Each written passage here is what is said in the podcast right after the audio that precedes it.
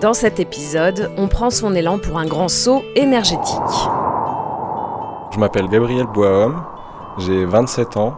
J'ai grandi dans un petit village dans le Nord-Isère et je suis ingénieur chargé d'opérations chez CETEC Organisation. Un saut énergétique parce que c'est la traduction en français d'Energiesprong, une démarche venue des Pays-Bas sur laquelle travaille Gabriel Boahomme.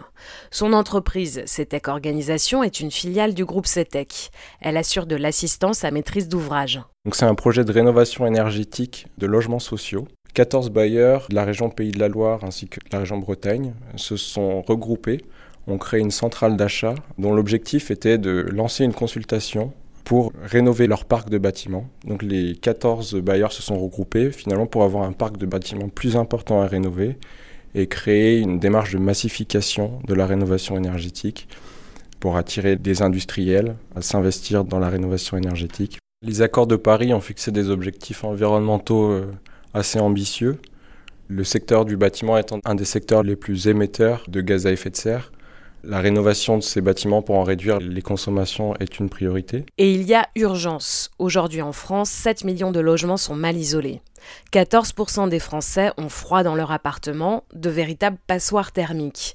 L'État en a d'ailleurs fait une priorité nationale. Regrouper des logements sociaux à rénover, cela coûte moins cher et cela va aussi plus vite. Le travail principal pour réduire la consommation énergétique des bâtiments se fait sur l'enveloppe, c'est-à-dire les façades, la toiture, qui sont les parties du bâtiment où on a les plus grosses déperditions énergétiques. Et donc ces procédés de rénovation visent à préfabriquer justement des façades très isolées, des toitures également isolées, donc de les préfabriquer en usine pour les amener sur site et les poser.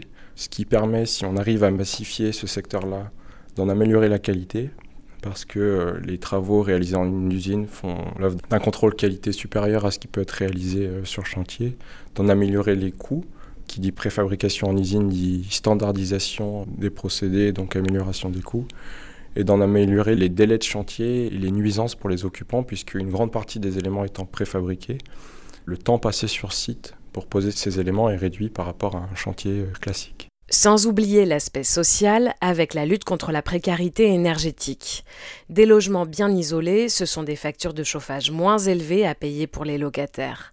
Un projet qui fait sens pour Gabriel. En travaillant sur ce projet, on est particulièrement impliqué dans un secteur qui a un enjeu fort pour les problématiques climatiques. C'est quelque chose que je voulais ressentir dans mon métier, Je voulais contribuer à des projets qui, pour moi, vont dans le bon sens, entre guillemets, sont vertueux sur un plan environnemental et pour la transition énergétique. Le bâtiment et la transition énergétique, deux secteurs qui n'en font plus qu'un et qui attiraient déjà Gabriel durant ses études d'ingénieur. Pendant mon cursus à Centrale Lyon, j'ai fait une année de césure.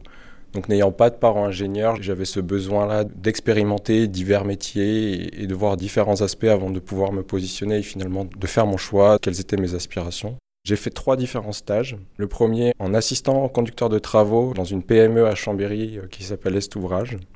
On peut se poser la question quel rapport avec la transition énergétique, mais avant d'arriver là, j'avais aussi un intérêt pour la construction parce que j'avais le sentiment de vouloir voir les choses concrètes, voir finalement mon travail, à quoi il aboutit. Suite à quoi, après cette expérience en entreprise générale, j'ai voulu aller voir plutôt du côté de ce qu'on appelle la maîtrise d'œuvre. Donc l'entreprise générale construit et la maîtrise d'œuvre prescrit, pour faire court. J'ai fait un stage chez Artelia à Lyon, dans lequel j'étais du côté maîtrise d'œuvre d'exécution, toujours sur chantier. Mais c'est au moment d'évoquer son 3e stage que les yeux de Gabriel s'illuminent. Il s'est toujours senti proche de l'Asie. Je suis métisse, ma mère est d'origine française, mon père d'origine laotienne. Donc j'ai grandi dans cette double culture. Je ne sais pas si c'est normal, inné ou autre, mais j'ai eu envie d'en découvrir plus sur la vie en Asie. J'ai fait un stage en Indonésie, et dans lequel j'ai voulu un petit peu changer d'approche, et c'est là où finalement ma sensibilité environnementale s'est le plus précisée. Donc je suis allé faire un stage dans la gestion de tri de déchets, donc à Bali, pendant 4 mois.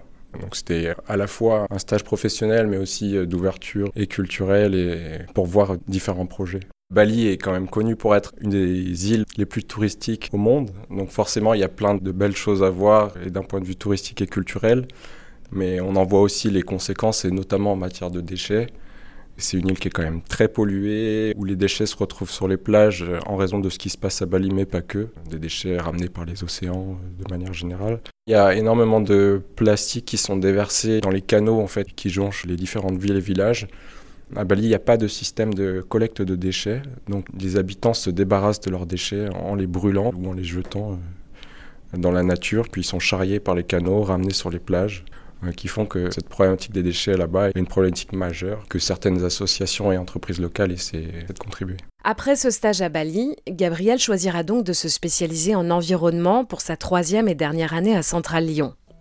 Un choix sensible et intelligent, une carrière pleine de belles promesses vertes. C'est Le Sens des idées, le podcast de l'ingénierie engagée. À bientôt pour une nouvelle rencontre avec des femmes et des hommes qui, chacun dans leur domaine, contribuent à changer le monde.